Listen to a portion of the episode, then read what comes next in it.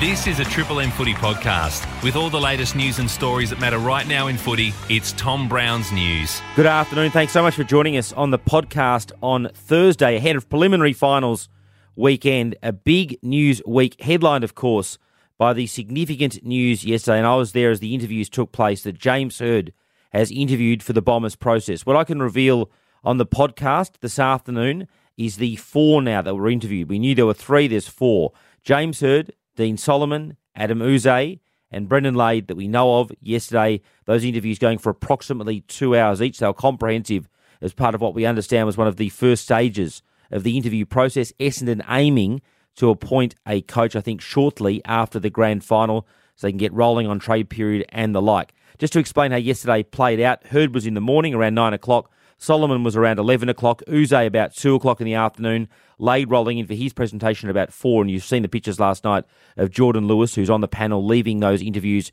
at about 6.30. They were at Ernst & Young in the city.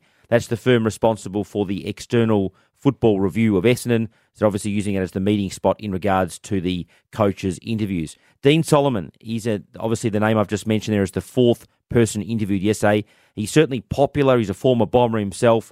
He's the sort of guy I'm told that you'd want around your club, and uh, he will come obviously with a lot of weight in terms of his application as well.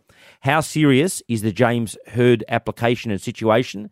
I spoke to James yesterday. He's obviously got the non disclosure agreement, so he can't comment, but I understand that he was very happy and pleased with how it went, and he's looking forward to obviously going from here and seeing how it all plays out.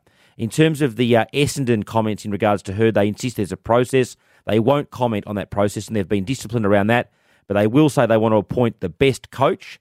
Now, I guess you've got to ask there whether the best coach is just on their ability or their previous history. And obviously, Hirdy's previous history includes the supplements issue. And uh, also, Essendon's position is that they've interviewed the applicants. Now, that would suggest that James has applied for that job. Some former players, particularly in obviously the Essendon um, cohort that were involved in the supplements crisis that I've spoken to, don't think James Hird should coach again. And they've told me that privately, not on record, but privately.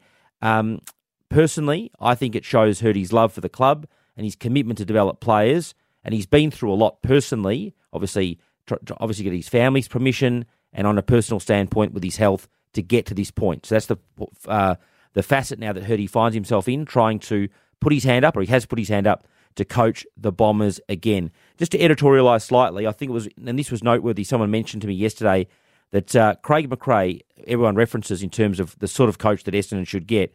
He hasn't got some accidental coaching record. He was a development coach with Richmond. He uh, was a head coaching head coach position with their Coburg, their VFL affiliate. So he had direct coaching experience, senior coaching experience of his own club. He was a development coach at Brisbane before then joining Collingwood as a development coach in 2011. Stayed there for five seasons. Went back to Richmond, um, and he coached his own VFL side to a premiership winning the VFL Coach of the Year award in 2019, and then obviously joined Hawthorn as a forward line coach as well. So that's an incredible resume and experience that I guess is noteworthy, in particular, that idea that he coached his own side. So that's the sort of Essendon coaching situation at the moment. We haven't got perfect visibility on whether Brad Scott's part of the process. It doesn't look like it, but it's possible that he could come in later, which is what Ross Lyon was invited to do based on Ross's comments.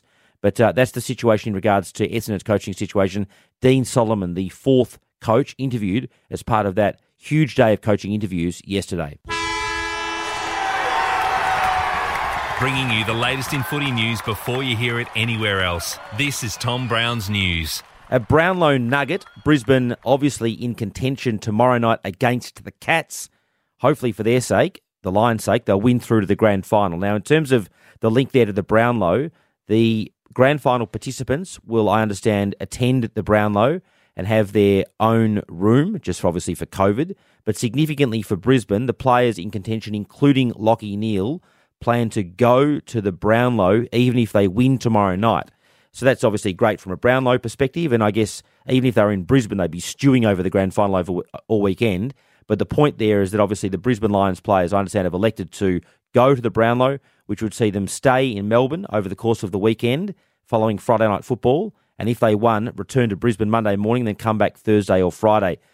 It invites debate as to whether that's perfect preparation for the grand final. Um, it's a hypothetical grand final appearance at this stage.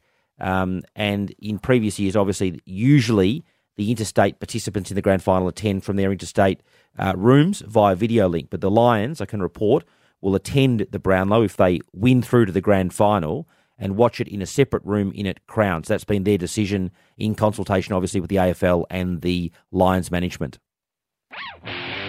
This is Tom Brown's News, bringing you the latest in footy every Monday, Thursday, and Friday. Here at first on LiSTNR. And just briefly, there's something incredibly exciting about preliminary finals weekend. It often produces some of the best and most nail biting games of the year, certainly the highest quality. There's so much on the line. You can feel it in the air here in Melbourne. I'm a Collingwood supporter. I don't usually discuss that, but it's just massively exciting. The Pies trained this morning. Um, I'll have the latest on our social channels in regards to that this afternoon, but it looks like they'll be um, not necessarily unchanged because Bianco spots under a degree of pressure.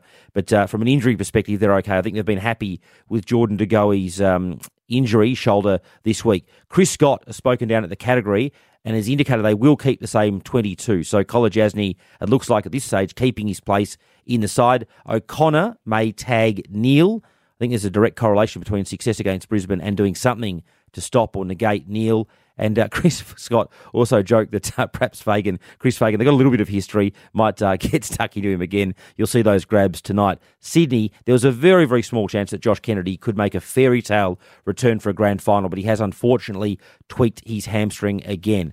As I said, massive news week in football that'll all ramp up this afternoon. We'll have selection tonight. I'll have more hopefully on the Essendon situation concerning their uh, their coaching search as well. I should add on Essendon that it is interesting that one of the people on the coaching panel, Dorothy Hisgrove, and it's a fairly small coaching panel, wasn't there yesterday. I understand that uh, Hisgrove is overseas seeing an unwell uh, relative. So she's not directly part of the process at the moment, although Essendon sources have told me that uh, she'll be back involved directly with the process next week and is across all the things that are happening. I have also been told uh, this morning that Andrew Thorburn, who's the former banker that's responsible for Essendon's um, review, he's the main person doing the review, has been reaching out to people outside the club as well, influential Essendon people outside the club, seeking their feedback. Now, you can ask, obviously, what's the relevance of feedback from outside the club? I guess it helps you identify the salient and important questions that you need to ask when you sit down with guys like Dyson Heppell and the players and obviously the assistant coaches and forming a view as to uh, the best way going forward. So I guess it's comprehensive. But that review has included some consultation, at least informally, and some calls with people outside the club as well.